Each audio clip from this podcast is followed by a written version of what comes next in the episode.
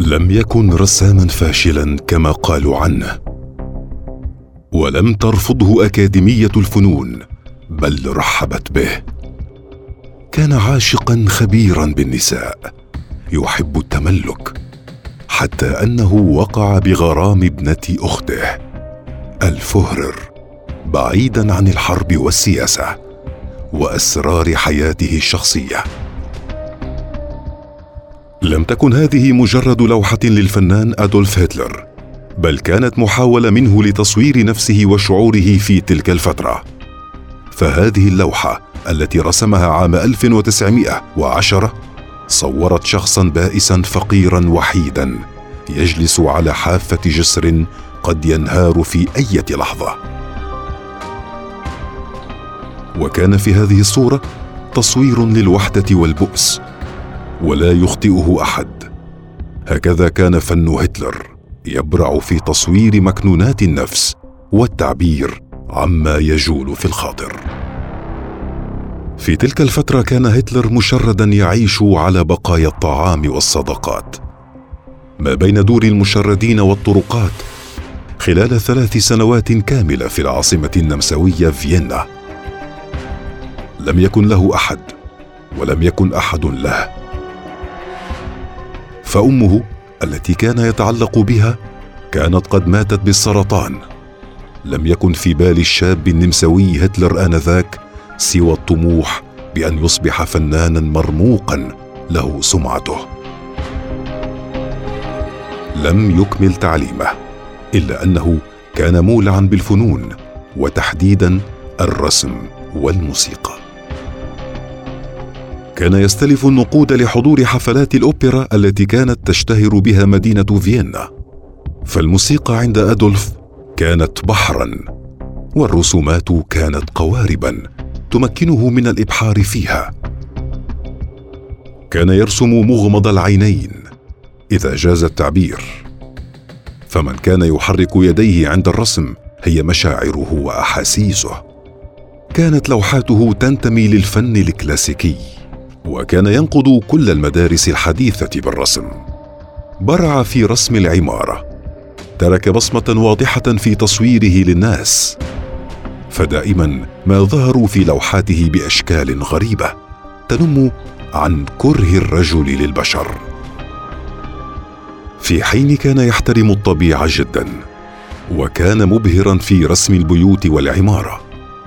العام 1907 كان قد تقدم الفنان الواعد لأكاديمية الفنون في فيينا وصحيح أنه لم يتجاوز الاختبار الأول إلا أنه لم يرفض لكونه ليس فنانا وإنما لأن اللجنة ارتأت أن ما يرسمه هتلر أقرب لهندسة العمارة.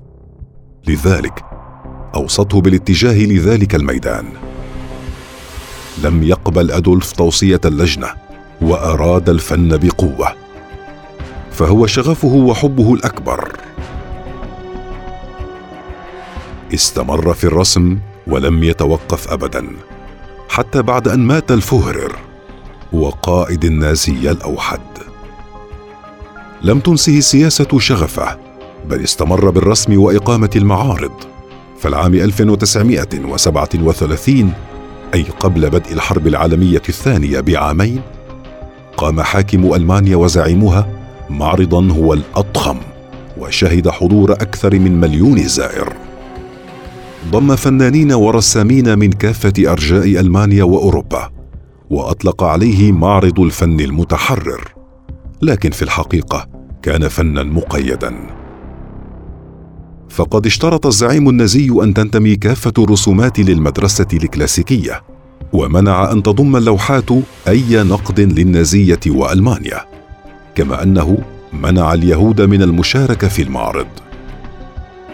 كان الفن في حياة الرجل الذي تسبب في مقتل الملايين عبارة عن أداة تصله بالعالم الخارجي وتنسيه لحظات الألم التي مر بها.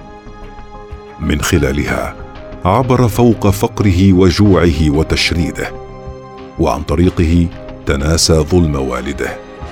ومن خلاله تغلب على حزنه لفراق والدته. فلم يفشل هتلر بالرسم ولم يخذله الرسم ابدا. كما لم يكن الفن شغف هتلر الوحيد فالرجل الأخطر في التاريخ كان مولعا بالنساء وله معهن مغامرات عديدة. ولعل أبرز النساء اللواتي مررن في فراش الزعيم كن أربعة نساء لم ينساهن التاريخ. الممثلة ريني رافشينال. عرفها هتلر عام 1936 كانت من المعجبين بالقائد النازي ومن النساء اللواتي اردن التقرب منه. كانت تضع له صورة كبيرة في بيتها. وصفها هتلر بالمرأة الغرائزية التي تنجح دائما بإثارته. لكنه لم يكن يحبها كثيرا فهي من النوع الذي لا يفضله. بالرغم من ذلك استفادت ريني من علاقتها بالفهرر حيث حولها لنجمة سينمائية. نالت دور البطولة في كثير من الأفلام. المرأة الثانية إنجليزية مهووسة بالزعيم النازي بالرغم من كره الزعيم للإنجليز تدعى ميس بيتفورد. على حد وصف المقربين من هتلر كانت دائمة التمسح على أعتاب الزعيم. ودائمة الإلحاق به وسعت جاهدة لغوايته. لم يستسلم لها الزعيم إلا أنه قربها منه أيضا وأفرغ فيها غضبه من الإنجليز في العلاقة الجسدية بينهما. مع بدء الحرب عادت لبلادها ولاقت استقبالا غاضبا من شعبها. وماتت قبل انتهاء الحرب. المرأة الثالثة في حياة الرجل الموصوف بالسفاح. كانت علاقة محرمة. جيلي روبل ابنة أخت هتلر. وهي صبية شقراء مغرمة بخالها. درست الموسيقى والمسرح فكان عشقها للفنون مطابقا لعشق هتلر له. عاشت في منزل خالها ودارت شائعات كثيرة عن العلاقة بينهما. حتى وصفت في بعض الكتابات أن جيلي كانت تحب خالها حد العبادة وفي المقابل بادلها خالها في هذا الحب. لكن مع الوقت ساءت العلاقة بينهما ووصفت الفتاة هتلر بالشرس المرعب. فيما وصفها هو بالعاهرة وقد وصل الأمر حد أن احتجزها في بيته. ومنعها من الخروج حتى وجدت مقتولة في منزل خالها عام 1931 لأسباب قال القضاء أنها غامضة. في حين راحت الاستنتاجات تصف ما حدث بأنها غيرة قاتلة من هتلر تجاه عشيقته المحرمة عليه. أما عن المرأة الرابعة فيجوز وصفها بالمرأة الأولى أيضا. فهي المرأة التي كتبت ذات يوم لحبيبها هتلر. سأحبك حتى يفرق الموت بيننا. إيفا براون. عرفها الفوهرر منتصف الثلاثينيات وظلت معه حتى وفاتهما معا. كانت بمثابة الزوجة للقائد الألماني ورفيقة رحلاته كما كانت حاضرة في اجتماعاته السياسية التي كان يقرر بها مصير ألمانيا أوروبا والعالم.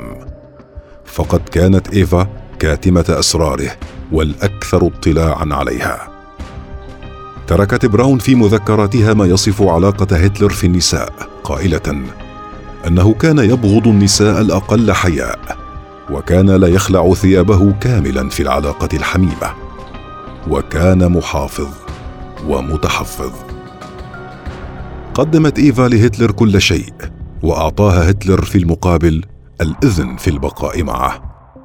والرجل كان معروف عنه نظرته الدنيوية للنساء. فقد قال ذات يوم بحسب مذكرات إيفا عندما سألته عن عدم إنجابه للأطفال أنه كان ينتظر أن يتوصل العلم والطب لطريقة تحدد جنس الجنين فلم يكن الفهرر يرغب بإنجاب النساء. قال لإيفا تخيلي أن أترك ألمانيا العظيمة هتليريا صغيرة. ومع ذلك عشقته النساء وأغرمن فيه. والشاب الهزيل الذي رفض تطوعه للجيش ذات يوم بسبب جسده الضعيف وأدولف هتلر الفنان العاشق القاتل المجنون لا أحد كان يتخيل يوما أن فنان رسام إلى مجرم حرب. إلا أن ابن النمسا فعلها. ولم يتصور أحد أيضا أن يتحول المشرد الضعيف إلى معشوق النساء وفارس أحلامهن إلا أنه صنع أكبر ابادتين عرقية. هو الرجل الذي ولد عام 1885 ومات عام 1945 منتحرا. وبالرغم من مرور عشرات السنين من انقضاء حياته ووفاته إلا أن الكلام عنه لن ولم ينقطع. ففي داخل هذا الرجل أكثر من خارجه. وستظل شخصيته دائما حاضرة في أذهان الجميع. ولم ينسى احدا ما حصل معه وما فعله بالعالم. أبو النازية. الفهرر. أدولف هتلر.